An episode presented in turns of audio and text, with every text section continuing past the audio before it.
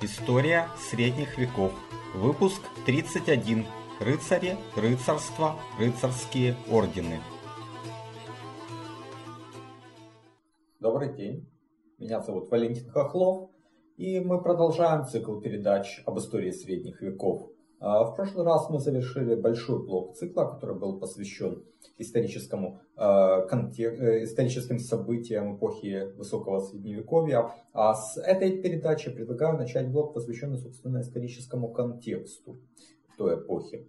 А, и давайте в этот раз поговорим о, рыцарях, о рыцарстве, э, об этом отличительном феномене Высокого Средневековья, который, по сути, рождается э, с началом эпохи в XI веке и умирая сразу после ее окончания в, во второй половине XIV века. Но сначала небольшое резюме из э, одного из наших прошлых выпусков, где мы говорили о герцогах и графах, титулах высшей знати, то есть это титулы, которые э, происходят еще с времен Римской империи, э, где герцоги были военными лидерами, графы высшими чиновниками. Это же сохранилось в мировингскую эпоху, правда в германских землях была специфика. Герцог это все-таки был титул военного вождя племени.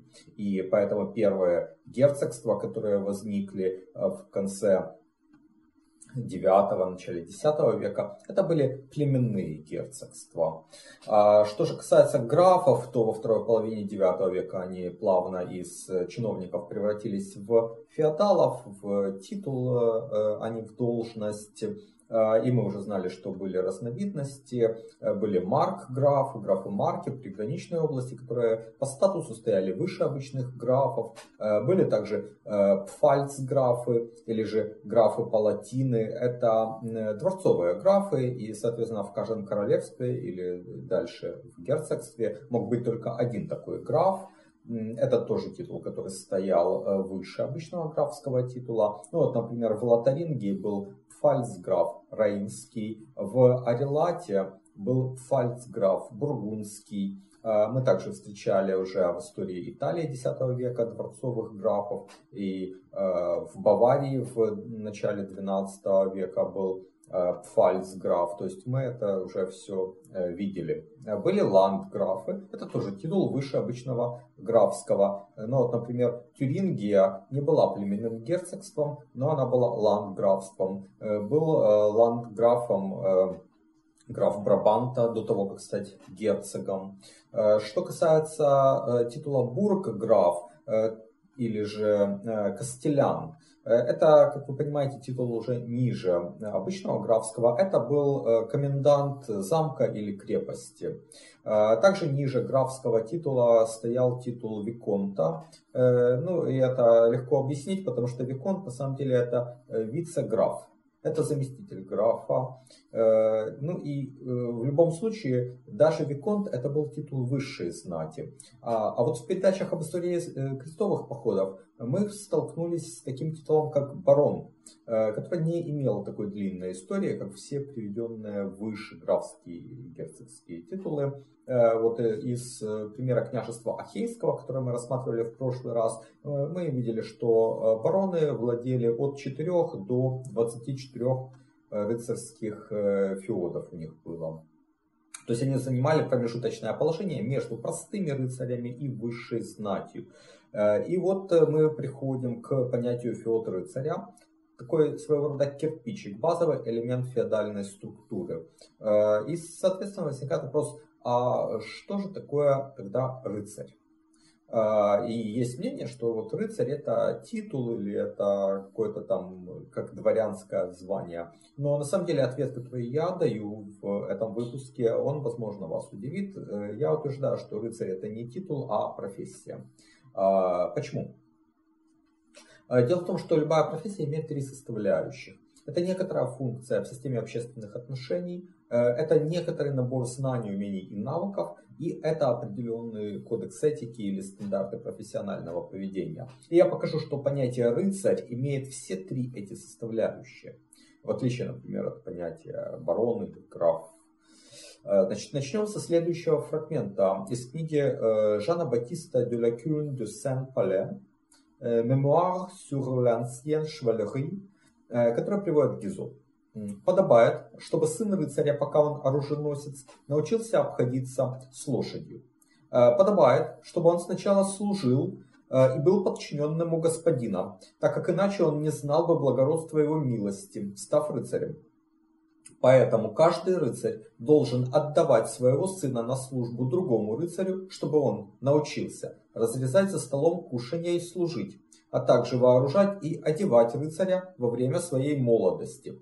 А, подобно тому, как человек, желающий научиться портняжному или плотничьему ремеслу, должен обучаться у портного или у плотника, так и всякий благородный человек, любящий рыцарское звание и желающим быть хорошим рыцарем, должен сначала учиться у рыцаря. Мы видим здесь совершенно определенно этап ученичества с целью приобретения знаний, умений и навыков, причем не только военных, обратите внимание, оруженосец, э, сквайр, паш – Э, это ученики рыцаря. Более того, Сен-Пале приводит прямую аналогию между рыцарским делом и такими профессиями, как портной или плотник. На функцию рыцаря в обществе указывает само слово, э, использующееся для обозначения рыцаря. Вот Гизо приводит длинное доказательство, а мы обойдемся более коротким. Э, на примере Великой Хартии Вольности, потому что нам известны э, первоначальный текст на латыни и английский перевод. И вот английскому слову knight, что значит рыцарь, э, однозначно соответствует латинское слово miles, в том или ином падеже, конечно. И вот это слово miles, оно обозначает воин. Причем многие думают, что рыцарь это конный воин, но на самом деле всадник в Древнем Риме назывался экос, эквес, э, прошу прощения, э, потому что всадники во множественном числе эквитес. Э, это даже сословие такое было в Древнем Риме, э, сословие всадников. И если бы э, сословие рыцарей, их отличительной чертой было то, что они всадники, то незачем было бы использовать слово милитес. Использовали бы слово эквитес. И это на мой взгляд, убедительно показывает, что наличие э, коня не было таким непременным атрибутом, который хотели подчеркнуть. То есть то, что рыцарь это милес, это значит, что это просто воин. И, э, и этим все сказано. Далее. Гизо довольно убедительно показывает э, связь э, средневековых ритуалов посвящения в рыцаре с ритуалами посвящения в воины у древних германцев. Э, ну, я напомню, что конница это стала основой армии франков лишь при Карле Мартеле и Пипине Коротком. А до того э, пешие войны э, были основой этой армии.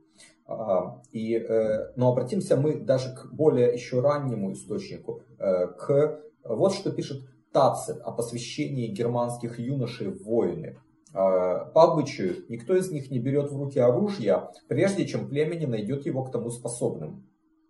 Тогда в самом собрании один из вождей, или отец, или родственник, передает юноше щит и копье. Это их тога, это их первая юношеская почесть. До того времени они составляли только часть семьи, а с этих пор они становятся членами общины. И вот эта традиция сохранилась. Э, по свидетельству летописцев, в 791 году Карл Великий торжественно опоясал мечом своего сына Людовика Благочестивого. Ему было тогда 13 или 14 лет. А в 838 году сам Людовик, став уже императором к тому времени, проделал то же со своим сыном Карлом Лысым, когда тому было 14 э, или 15 лет. А вот ко времени расцвета рыцарства, к XII веку, суть церемонии не изменилась, лишь добавились некоторые элементы. Э, как пишет Гизо, э, юноша-оруженосца, желающего получить э, рыцарское достоинство, прежде всего мыли в ванне в знак очищения, затем его облекали в белую тунику, это знак чистоты, в красный сюрко, это символ крови, это такая одежда без рукав, длинная одежда без рукавов. А, и э, сверху э, надевали черный полукафтан. Это как вот символ неизбежной смерти. А далее юноша в течение суток соблюдал строжайший пост. К вечеру он шел в церковь и проводил там ночь в молитвах. На утро он исповедовался, причащался, выслушивал литургию. Затем священник благословлял его меч и вешал ему на шею. И юноша шел к сеньору, Э, который должен был посвятить его в рыцаре, сеньор спрашивал, с какой целью он хочет стать рыцарем. И э, ну, нужно было дать обещание хорошо э, блюсти свою рыцарскую честь, нести служение рыцаря. Э, и вот об этическом кодексе мы поговорим еще ниже. Э, тогда на юношу надевали шпоры, кольчугу, латы, налокотники и нарукавники, после чего его опоясывали мечом. То есть ключевая вещь – опоясывание мечом. Да? Э, значит, далее сеньор вставал и делал э, акаладу. Э, то есть это три удара мечом плашмя по плечам или по затылку. И объявлял юношу рыцарем во имя Бога, святого Михаила и святого Георгия. После этого молодому человеку приносили шлем и подводили коня. А, теперь обратим внимание на вооружение рыцаря, ну вот на рисунке, которые, э, я надеюсь, вы видите на экране. Э, фотография, которую я сделал в музее в Толедо, это облачение рыцаря э, более поздней эпохи. Это, скорее всего, уже 15 век. В 12 веке все было намного проще. Но давайте посмотрим на вот эту полную картину.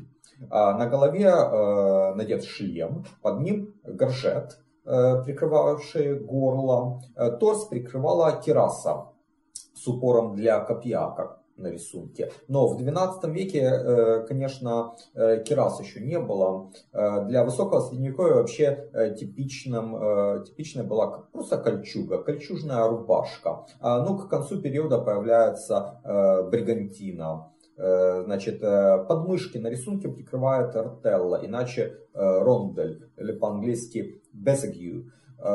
Плечи прикрывают наплечники, руки наручи. Ну вот на рисунке видны несколько разновидностей, то есть это arm harness, еще бывают такие вещи, как брассард, и более привычные vambraces. Вот на рисунке как раз участок между локтем и кистью, это вот vambraces. Э, локтевой сустав прикрывает э, кутер э, или же каутер. Кисть, кольчужная рукавица или латная перчатка. Последняя показана как раз на рисунке, она называется gauntlet. Бедра были защищены набедренными щитками или же тассит. Ноги выше колена набедренниками или же Э, колено наколенниками, они назывались полейн, э, голени поножами э, или же грив, и далее надевались латные ботинки, которые назывались сабатоны, а на них крепились шпоры. Теперь, в истории французов господин де Сисмонди делает такое предположение о возникновении рыцарской этики. Дело в том, что у воинов в таком полном облачении они были практически неуязвимы для э, обычных людей. То есть они могли не опасаться за свою жизнь. Э, хотя на самом деле там мы знаем, что э, битва золотых шпор Э, показала ошибочность такого мнения. Э, но вот Люсис э, говорит, что у них возникало из-за своей неуязвимости естественное сочувствие к слабым будучи дополнено религиозным усердием, оно вело к формированию э, концепции служения рыцаря идеалом христианства, добра и справедливости. Э, и вот э, Дюсисмонди также говорит о рыцарстве как о втором духовенстве. Хотя Гизо, например, отвергает подобный взгляд на вещи. Если же мы возьмем книгу «Le vrai théâtre d'honneur et de chevalerie», то в ней Вильсон де Э, Коломбьер э, собрал 26 обетов, составлявших этический кодекс рыцарства. Конечно, в разное время, э, в разные местах рыцари приносили, по всей видимости, какое-то подмножество из этих обетов, но давайте послушаем вот полный список, приведенный для Коломбьеру. Первое. Верить, бояться и чтить Бога, сражаться за веру, сохранять верность христианству.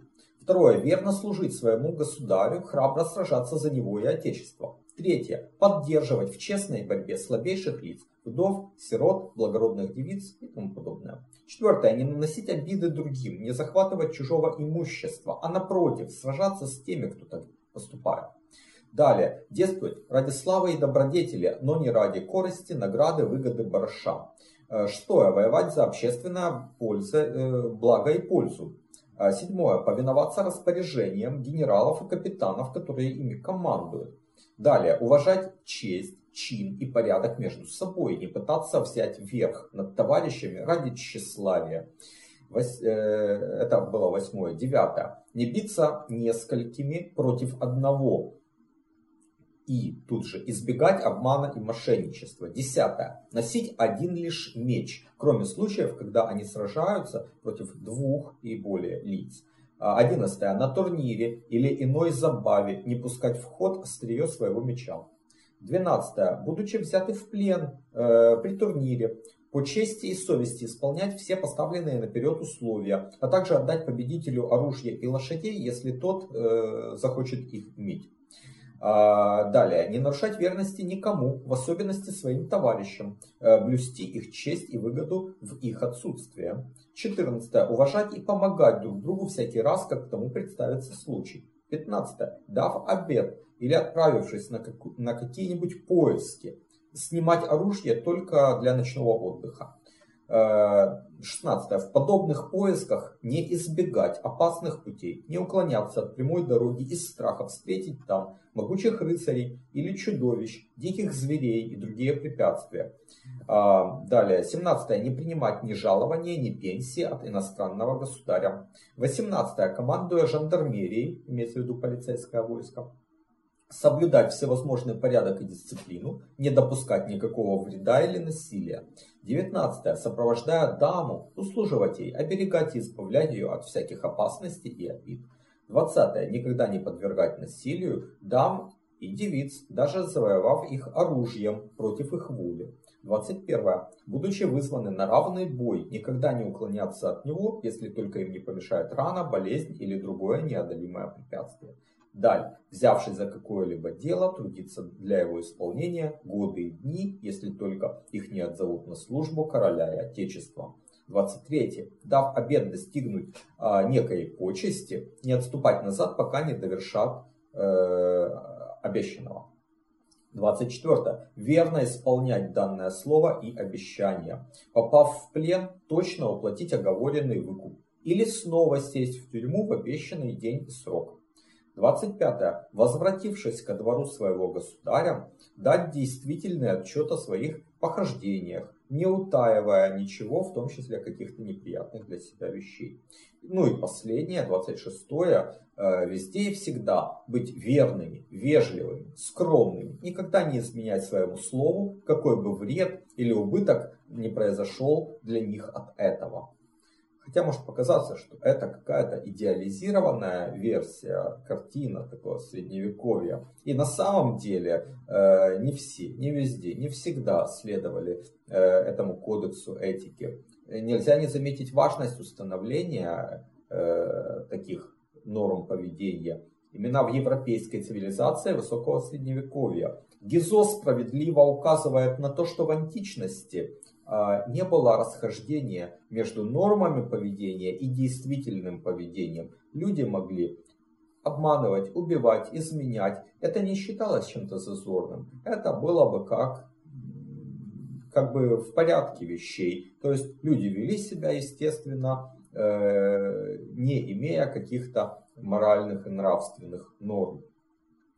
А, примерно то же мы видели, в общем-то, и в темные века. А в высоком средневековье реальное поведение изменилось не сильно, но появились эти идеалы, моральные, нравственные идеалы, к которым люди стремились. Они были, конечно, для того времени подняты на недосягаемую высоту, но общество постепенно к ним подтягивалось. Оно поставило себе вот эту высокую нравственную цель. Да, и оно к ней шло. Может быть, э, долго, окольными путями, но именно это заложило основу того этического превосходства европейской цивилизации над всеми остальными, не знавшими феномена рыцарства, за исключением, пожалуй, лишь только японской. А, рыцарство как система ценностей приходит в упадок сразу э, после конца высокого средневековья во второй половине XIV века. А, французский король Иоанн II, э, учреждая в 1352 году орден рыцарей звезды, э, объяснил причину его создания так. В старинные времена рыцарство нашего государства блистало в целом мире своей храбростью, благородством и добродетелью. Но с течением времени некоторые из упомянутых рыцарей э, предались в наши дни более обыкновенного праздности или пустым делам и, пренебрегая своей честью и славой, стали заниматься только своими частными выгодами. Далее Гизо приводит такой факт. Когда в 1389 году король Франции Карл VI пожаловал рыцарство э, королю Неаполя Людовику II Анжуйскому и его младшему брату Карлу, это были его двоюродные братья на самом деле, то вот оба мальчика э, явились на ночное бдение в скромных одеждах оруженосцев. Э, и это многим показалось крайне странным, хотя таковыми были истинные обычаи э, рыцарства, старинные правила, которые к тому времени уже э, оказались основательно подзабыты. В завершение этого выпуска давайте поговорим, э, раз мы уже упомянули о рыцарях звезды, э, о рыцарских орденах. Сейчас у нас многие по словам орден понимают цацку, которая там вешается на грудь, и говорят даже наградить орденом, орденоносец. Но это, конечно, полная безграмотность. Потому что орден, на самом деле, это не цацка. Орден это организация. Им нельзя наградить. В организацию можно принять. А отцацка это всего лишь орденский знак, причем одна из разновидностей таких знаков. Она говорит о принадлежности к э, такой корпорации. Вообще-то мы уже когда-то говорили о монашеских орденах, э, которые исторически были первыми примерами таких организаций. Это рыцарские ордены во многом э, следуют э, этой традиции. У всякого из них есть свой устав, свои обеты, своя иерархия и символика. А, и в первую очередь следует сказать о военных орденах, которые иногда у нас называют духовно рыцарскими, но вопреки распространенному заблуждению, их члены в массе своей не были духовными лицами. Э, да, рыцари приносили обеты, похожие на монашеские. Обет послушания, нестяжательства и целомудрия. Э, но они не отрекались от мира, они не отказывались от своего земного имени и тем более не принимали духовный сан. Единственная связь с церковью это то, что эм, для многих из э, орденов э, э, главой был Папа Римский. То есть они не подчинялись светским властям. Вот, первый орден это госпитальеры, основанные около 1099 года. Его название восходит к госпиталю, то есть странноприимному дому для паломников, следующих в Святую Землю, который располагался на э, месте бывшего монастыря Иоанна Крестителя, еще до крестовых походов. Отсюда и полное название. Это Орден Братьев Госпиталя Святого Иоанна в Иерусалиме. Его целью был прием и помощь пилигримам, а позднее также и защита их в Святой Земле. Во главе ордена стоял великий магистр. А, далее, во главе больших регионов, э, таких как Франция, Аквитания, Шампань, Кастилия, Тулуза, стоял великий приор. А, ниже были бальи или простые приоры, а, а местные организации возглавляли командоры.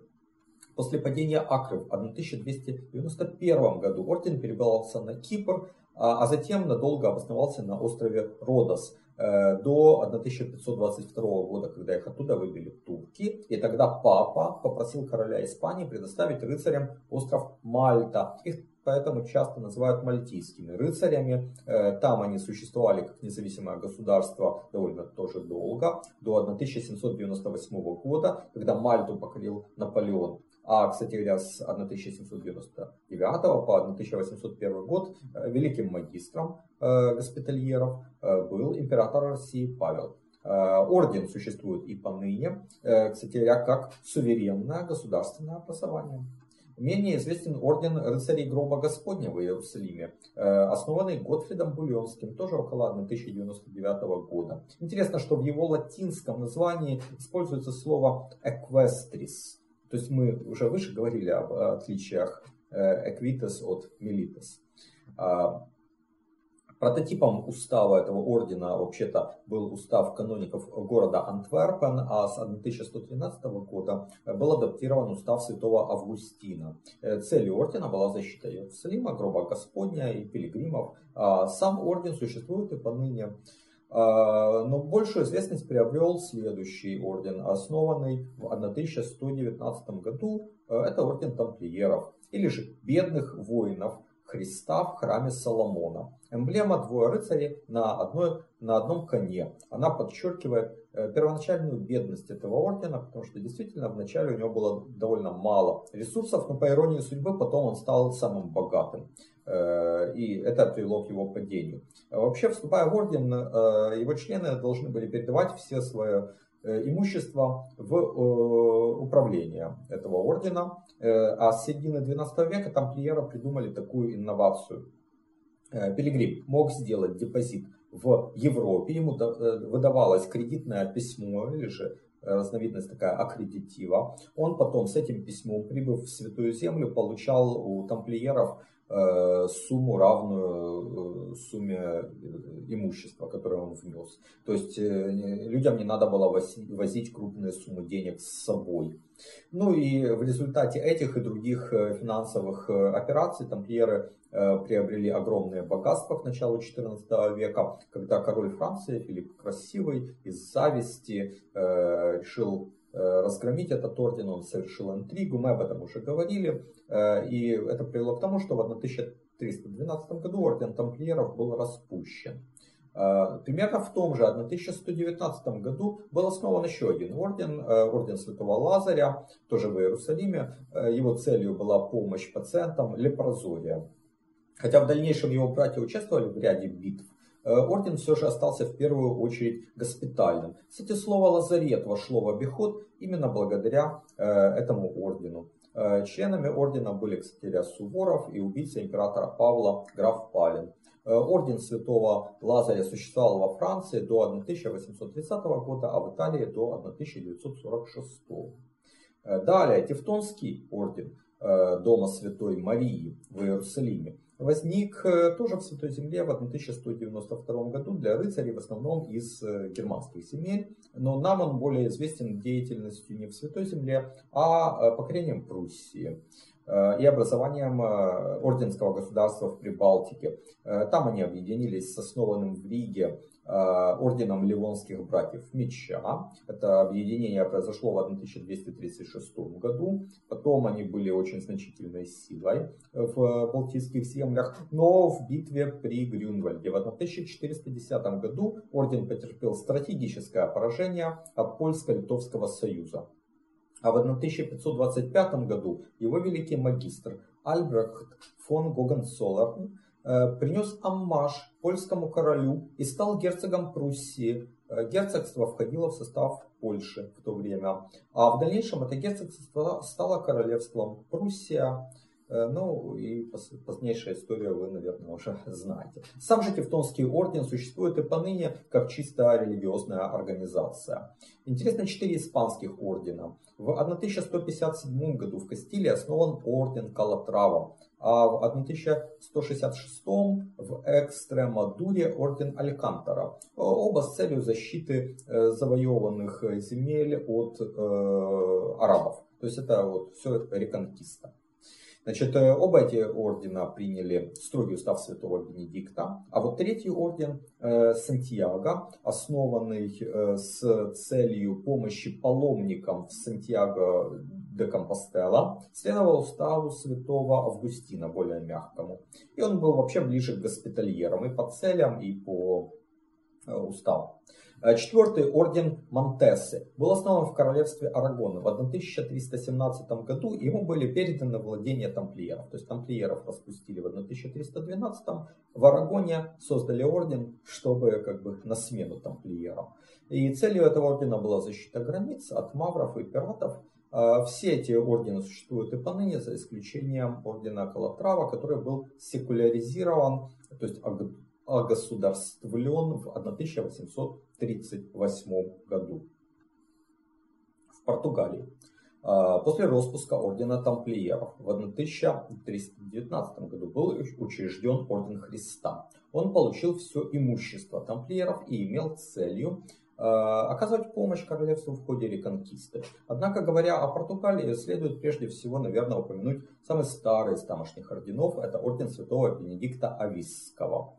Э, основанный еще в 1128 году, когда Португалия была всего лишь графством. Он был создан по образцу ордена тамплиеров, следовал уставу святого Бенедикта. Оба вышеупомянутых ордена в Португалии были секуляризированы в 1789 году, но как государственные ордена существуют, в общем-то, и поныне. Э, гораздо более поздним образованием э, были рыцарские ордены, основанные монархами или династические э, ордены.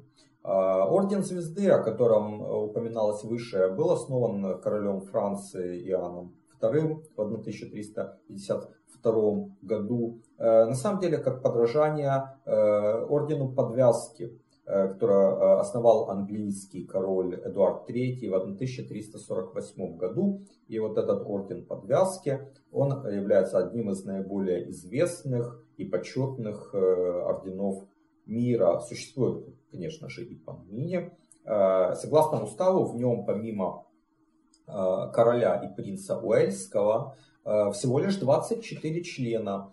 Хотя монарх может предоставить такое э, почетное своего рода членство э, лицам королевской крови э, помимо этого числа. Ну, кстати говоря, вы можете э, легко найти в, в интернете список всех членов э, ордена подвязки на настоящий момент. Их 23, одно место свободно, э, кроме того, там два э, члена, это королева Елизавета и принц Чарльз, а также вот эти э, члены Э, помимо 24, э, это все монархии э, других стран.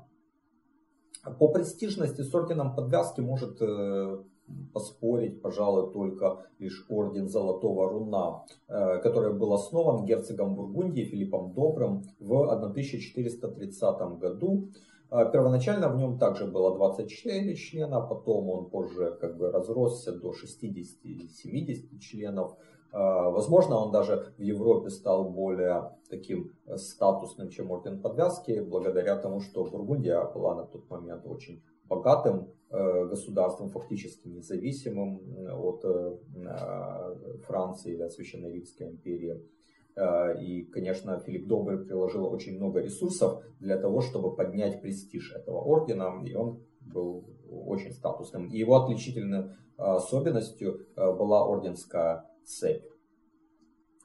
Вот. Э, но позже Бургундия в результате династического брака досталась Габсбургам. Эта династия э, долгое время э, стояла во главе ордена Золотого Руна.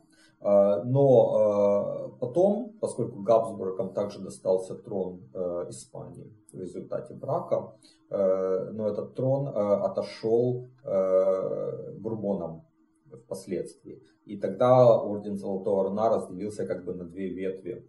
Э, то есть это австрийская ветвь, э, ее гроссмейстером в настоящее время является нынешний глава дома Габсбургов Карл. И испанская, э, которая стали возглавлять, соответственно, монархи из дома Бурбонов. И нынешним гроссмейстером является король Испании Филипп VI. Вот, в общем-то, все, пожалуй, основные э, ордена, основные сведения об этих орденах. Э, и на этом, когда мы завершаем данный выпуск, я думаю, что в следующий раз мы поговорим о городах, о коммунах, о местном самоуправлении в средневековой Европе. Я благодарю вас за внимание, до свидания и до новых встреч.